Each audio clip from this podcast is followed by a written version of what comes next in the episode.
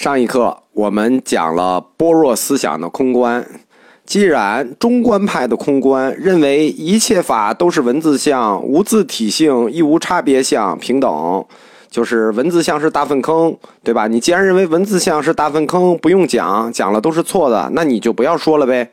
不，他还要说。那为什么呢？因为他说这一切都是方便安利。什么意思呢？就是我为了方便让你知道，方便安利，方便说，其实不是这样的，就等于说，其实不是这样的。我只是大概描述一下，你理解一下我的意思，就是方便安利，就是这意思。既然一切都不可得，那么言说、思义乃至譬喻都不可能达到真实。但是众生，因为你们众生执着于言说。不然你怎么知道我的表达呢？你执着于言说，执着于名字相，所以大乘中观说佛陀就方便安利种种言说来善巧引导。就是佛陀知道你们都无知，你们就爱听我说，就爱听这些文字相，就爱听这种各种解释，听各种比喻故事。那么我只好假说，就借这个意思来引导你们。而这些安利都不可得、不可著、不可执，这段什么意思？我们说过，这个中观学派就是不可得亦不可得，就是最后他自己说的，就是你们都是放屁了之后，我指出你们都是放屁之后，我也放屁了。那么这段的意思就是最后我要给自己洗地，我不能说最后也是我也是放屁啊，对吧？所以说这是佛陀方便安利，自己给自己洗地，就是你都错，我说的呢。我说的仅仅是为了方便说，你只要说，那你的言语名相都没意义。但是为什么我说有意义呢？因为我只是为了打个比方，为了引导和启发你，所以你知道你不对就够了，你就不要说我不对。这就是整个般若思想辩论的一个逻辑。般若思想它明确的表明，十方三世有无量佛土，无量诸佛。这个就和原始佛教的这个教义说法构成了一个鲜明的对比。原始佛教哪有无量佛土，就释迦牟尼。但了到了般若类，那就已经明确出来了，十方佛土，每个佛土都有佛。这开创了净土宗，就是净土理论。每个佛有自己的净土嘛，从而就把佛教从哲学体系上升到它的第二逻辑体系，就是神学体系。为上升神学体系，般若思想就打开了道路。我们第一类说了《华严经》，啊，不是第一类说了《般若经》，第二类我们来说《华严经》。大乘经的第二类经典是《华严经》。这个今天正好还有同学在问我，就是说佛经佛典里哪一类佛典开始开始矮化释迦牟尼？实际就是从华严类开始的。华严类博大精深，它在佛典里的地位极为特殊，号称万经之王，叫万经之王。我们中国啊。嗯，喜欢叫天子，印度人喜欢叫万王之王，所以他叫万经之王。估计这个称号就是这么来的，意思就是《华严经》呢是经中皇帝。《华严经》它本身不是一本经，它是一个经系，很多，简称《华严经系》，结集起来的就是《华严经》，全称叫《大方广佛华严经》。中国历史上有多次翻译，嗯，简单的说，现在留下来的有三大套译本东晋的佛陀跋陀罗翻译的。大方广佛华严经是六十卷的，又叫旧译华严。然后唐武宗就是什刹难陀翻译的大方广佛华严经，全就是全本的，是八十卷，又叫新译华严或者八十华严。唐朝般若所译的大方广佛华严经是个简本的，叫四十卷华严，全称大方广佛华严经入不可思议解脱境界普贤行愿品，简称普贤行愿品，或者叫四十华严。这个我们现在一般看的华严呢，一般是最后这个四十华严，呃，短嘛，小嘛，因为它里头有普陀行愿品，这是跟净土相关的一个一个品。四十华严就相当于新旧两义华严经的入法界品中的一品，但添了普贤十大行愿和普贤广大愿王清净记，这两个都是净土宗的重要文献。华严经最核心的部分曾经单独流传，即十地经。及入法界品这两部在龙树菩萨的著作里都有引用，说明《华严经》的这个部分出世的极早，在龙树之前就已经开始传出了。《华严经》的理论体系非常完整，它号称万经之王嘛，它理论体系非常完整。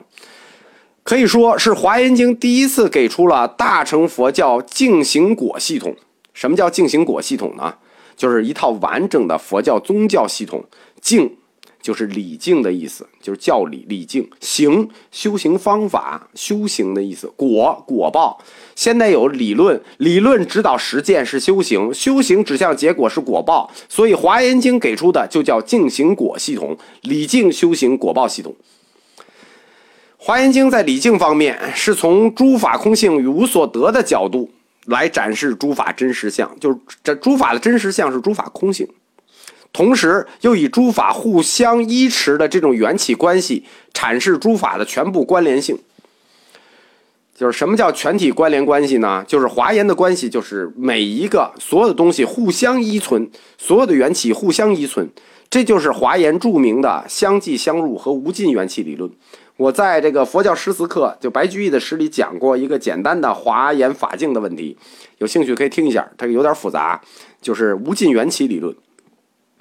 而且《华严经》提出了一个三界唯心的思想。什么叫三界唯心思想呢？就是说，三界唯心所造，实际就是精神第一性的问题。这是在佛教经典中第一次明确的、真正意义上的唯心的世界观，就是世界唯心所造，唯心观，显示出一切世界的三界都具有唯心性质。实际上，大乘佛教最后一个宗派。就是最后一个学派唯识学派的论述，是以《华严经》的这一点，即三界唯心为起点搭起来的理论体系。就是整个唯识学的论著，是以三界唯心的言教来阐述唯识观的基本言教、基本教具。换言之，唯识学就是在华严理论上站起来的，就是从无尽缘起的理论站起来的。这是他的理境，《华严经》给的叫净行果嘛，这就是理境。它的行呢，就是修行呢。《华严经》提到，修行有几个重要特点。第一，它就正式成为宗教了。宗教的第一特点，修行是什么呢？信，强调佛教全部以信为前提，信作为众生成为佛子的内在标志。就是你什么都不要学，第一件事你先要承认你信。你不承认你信，那咱们后面就都不要学了。《华严经》就这个逻辑。这个论调一提，佛教的性质就被改变了。我们佛教同时讲过这么多课，一直在谈佛教是无神论宗教，佛教是无神论追求中真理的宗教。但《华严经》这一条，净行果从行的第一条一提，佛教性质就变了，就从宗哲学思辨变成了宗教信仰。因为只要是宗教信仰，第一条就是信。你先别说我教你什么，你先说你信不信。《华严经》提的第一个重点就是信，第二个叫发心。强调发菩提心是修学的起点，是成佛之因。我们说成菩萨道三个阶段嘛，第一个阶段叫发起，《华严经》也提到了，第一个阶段叫发起，发起是成佛之因。强调发菩提心，就是发愿。所以说，四十华严里头，就是我们常看的四十华严里头，就有普贤行十大愿，称为十大愿王。普贤行十大愿，它初看很平常，其实。它就如菩萨四摄事一样，但是，一旦普贤行十大愿与普贤境界联系起来，就成为了行普贤行成就的佛果的这么一个向导。就是他的愿望和你的境界一联系起来，你这个修学你就有，你就你就可以干了，你这个整个过程就有了。我们讲净土的时候会讲到这个普贤行十大愿。华严经提到修行的第三个重点，就是强调修行是个漫长的过程。为什么？修行是成佛，它是通过菩萨行展开的累世循环的漫长的渐修过程，需要不断的进化自己的智慧，不断的增长自己的功德，要经历无数无量佛所、无量普贤净土，然后呢，要进行广大菩萨行。在这里呢，就一切佛刹土都被设于普贤刹土里，广大菩萨行，所有的菩萨行，就都为普贤行愿所设，称为普贤行。我们说菩萨行，菩萨行就是指普贤行，叫菩萨行。普贤菩萨就是行普贤行的最高样板我们佛教通史里讲过，我不知道大家记没记住，文殊是指导大家去行普贤行，普贤是行普贤行。那是菩萨行，这样，《华严经》指出来这个修行的第三个就是漫长的过程。第一个要信，第二个起点是发起菩提心，第三个过程要很漫长，呃，要逐渐去行普贤行。第四个特别重要，就是他指出了一个倒次第的问题。就是说，既然这个成菩萨、成佛的过程如此漫长，那我哪知道我干了什么了呢？那我就得给你个进步过程，告诉你进步到哪儿了。《华严经》阐明了菩萨的十地境界，就是十个层次，或者说你十个等级。十地是什么呢？欢喜、离垢、发光、宴会、难胜、现前、远行、不动、善会、法云。这叫十圣位阶次，你修菩萨行，你就是有十个圣位，你不断的往前走。十地，这十地经里都写的很清楚啊。十地名目虽然在般若经里都已经出现了，般若经里已经提到过十地境界，但是关于这十地的位置、性质、意义，就是你就说说难听点，就是你这个官阶的位置、管理权限、待遇，这个嗯能捞的好处。都给你充分的、清晰的《华严经》给你展示清楚了，所以一般将实地理论和《华严经》理论是联系在一起的。最后，在这个净行果的修行，我们已经说了，《华严经》指出的修行的四条，这个这个信、发心、漫长的过程、接次。接次完了就完了吗？没有，他还给你提了个更高的境界，在修行里他还提了个更高的境界，是什么呢？佛陀境界，这比普贤境界更高一层。菩萨行、普贤行、普贤行境界还有更高一层，就是他的更高一层的境界叫大日如来境界，不可思议，不可言说。在华严经中呢，他也是暗示，他用甚深禅定来暗示，这样呢。另一方面，他就《华严经》通过，因为我们说《华严经》叫做相继相入理论，他把时间、空间全部相继相入了，十方国土、十方世界、无限时间全部联系起来之后，这个你就在这个整个境界中穿行，然后最终就通过普贤境界，最终达到大日如来境界。可以说，《华严经》的语言运用能力极其高超。把完整的阐释了大乘净行果中修行过程的甚深性、微妙性、殊胜性、广大性，特别是在后期普贤境界的这种相继相入，进入佛陀境界，这个重重无尽的这种缘起浩象，非常的这个恢宏。我们说华严理论是佛教理论里最恢宏的理论，它的缘起又叫法界缘起或者无尽缘起。可以说，《华严经》系统在大乘经教里独树一帜，它深刻和广泛的影响了全体大乘佛教，成为大乘佛教思想开展的一个根本基础。那大乘佛教经教的第一类我们说完了，般若；第二类说完了，华严；第三类，法华。华严经之后就要介绍法华经。法华经呢，在佛教里头属于宗教神学色彩最重的一本经书，但是呢，它是一本和平的经。为什么说它是一本和平的经呢？《法华经》的全称叫《妙法妙法莲华经》，直译叫《正法白莲花经》。大乘最初的经典，比如《般若经》《华严经》，我们说这都是大乘初期造的经。它呢就极力贬斥小乘佛教，褒扬大乘佛教。但是这激起了相当大部分部派佛教信徒的愤怒。就是攻击大乘佛说，我们说大乘理论自己站住啊，它的来源确实也很含糊。所以说呢，面对小乘的猛烈攻击的时候呢，大乘这个也是被攻的体无完肤。所以说，当时整个佛教界内部在一百多年里，就是大小乘的这种内部频繁争斗。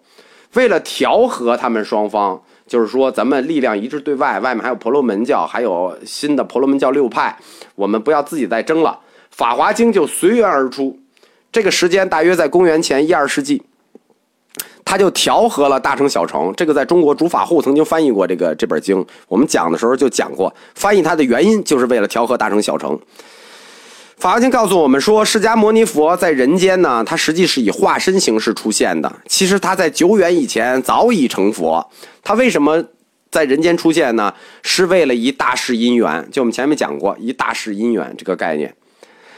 所以，他要以种种方便善巧引导众生，针对众生的善根，要因材施教，揭示圣教实相。这就是《法华经》的基本意趣。他这个意思是什么意思呢？就是说，佛陀传法要。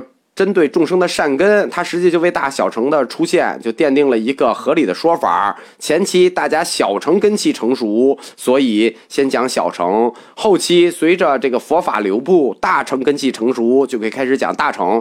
这就是《法华经》出来的根本意图。《法华经》还强调，叫以一切法为方便。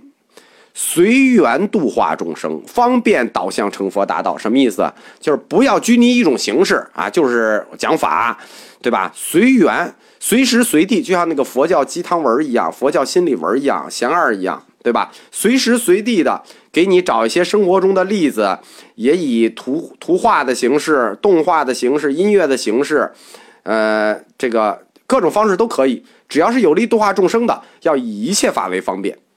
同时，《法华经》强调了一个这个大乘的更高境界，就是说不应该只自利，还应该利他。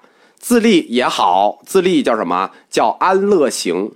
那这已经很好了，但是鼓励你不光要有安乐行，你还要有更高一级的利他行，即观音，叫观世音普门行。